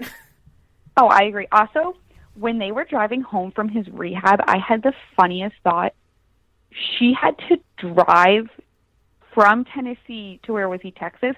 Because Yeah. if she flew, she wouldn't be able to rent a car. Oh my god. Because- Because, she's because 21. I- Because I had that problem because I graduated college a semester early. So when I started working at 21 and I was traveling for work and I had this embarrassing phone call with one of my bosses where I was like, we were like meeting in Nashville and I was like, well, can you pick me up from the airport? He's like, well, why can't you rent a car? And I was like, I'm not allowed to. I'm still not allowed to. Like, Oh, I'm gone renting a car mul- tomorrow, actually. I'm so proud of you. You're an adult. Well, my car, I'm literally, guys, I'm getting a new car um, this coming week, and I'm driving from Pennsylvania to Florida on my own. But I'm kind of doing it in three legs, so it'll be fine. I'm getting a 2014 Honda Civic. It's super cute. It's white. It has like 20,000 miles on it. I'm really hyped. It's my mom's car coming off lease. Uh, I bought it from her, and we are. I'm driving, and my car that I currently have has an overheating problem, something, something head gasket. Don't know what that means. Blah blah blah. But I have friends that are going to be in Miami tomorrow night, which is about an hour and 15 minutes away from where I live. And my car is has this issue where if you drive on the highway and then get off the highway and slow down, it overheats, which is like fine. You just turn off the car, you pop open the radiator, you put water in it, good to go. But it's it's annoying. It's a hassle. When I was going to Chicago on the way to the Fort Lauderdale airport, it overheated twice because I got stopped twice. It was like so fucking annoying. I still got there. I ha- I'm so good at doing this now because it's been going on for like a year but they finally have figured out that like because to fix it would be like two thousand dollars and my car i've had the same car since i was 16 and i'm 29 so my car is not worth two thousand dollars i have a 2005 honda civic um and so tomorrow my friends are going to be in miami so i was like oh i don't really feel like driving my car because of the issues that it's having. I'll just take the train in and then from wherever the train drops me off i like take an uber to them. But then to rent a car for the night for 24 hours is only $18 from this place. So between like the the cost of the train tickets, um having then take like lifts when, you know, like I get into Miami and then I'd have to take the train, which is like the worst. So yeah, renting Yeah. a car tomorrow for I think actually the first time I'm ever renting a I don't think I've ever rented a car before. I haven't really needed to. Yeah, like I don't know. I just remember like seeing that scene and being like, "Oh, like she had to drive there. Like that sucks." Like, ooh, was she said it was 9 feel you. hours. That's a lot. I know. Okay, And so like- let's go to Kate next. okay, I want to say I'm very proud of them. Right. I'm li- okay. You're in my head because I literally was so fucking proud of them this episode. I don't know why, but I was like, they're doing like. There's not that much to talk about. And I mean, No. thankfully, we talked for a whole hour about X Files, so I'm fine with spending five minutes on Kate and Ty today, even less if we want to. But Yeah. I was genuine. I don't really want to go scene by scene, actually. Let's just No. like genuinely, generally talk about it. I was genuinely proud of them. The boxing, like the packaging looked great. You know, they could have mm-hmm. easily like outsource this to some company. I really fucking respect that this is all made in Michigan. I I really like that they do that. They spent like a year working on it. This isn't JE Cosmetics or or like Amber's Forever Hot where they just like somebody approached them obviously and was like, "You want to put your name on this?" And they're like, "Yeah."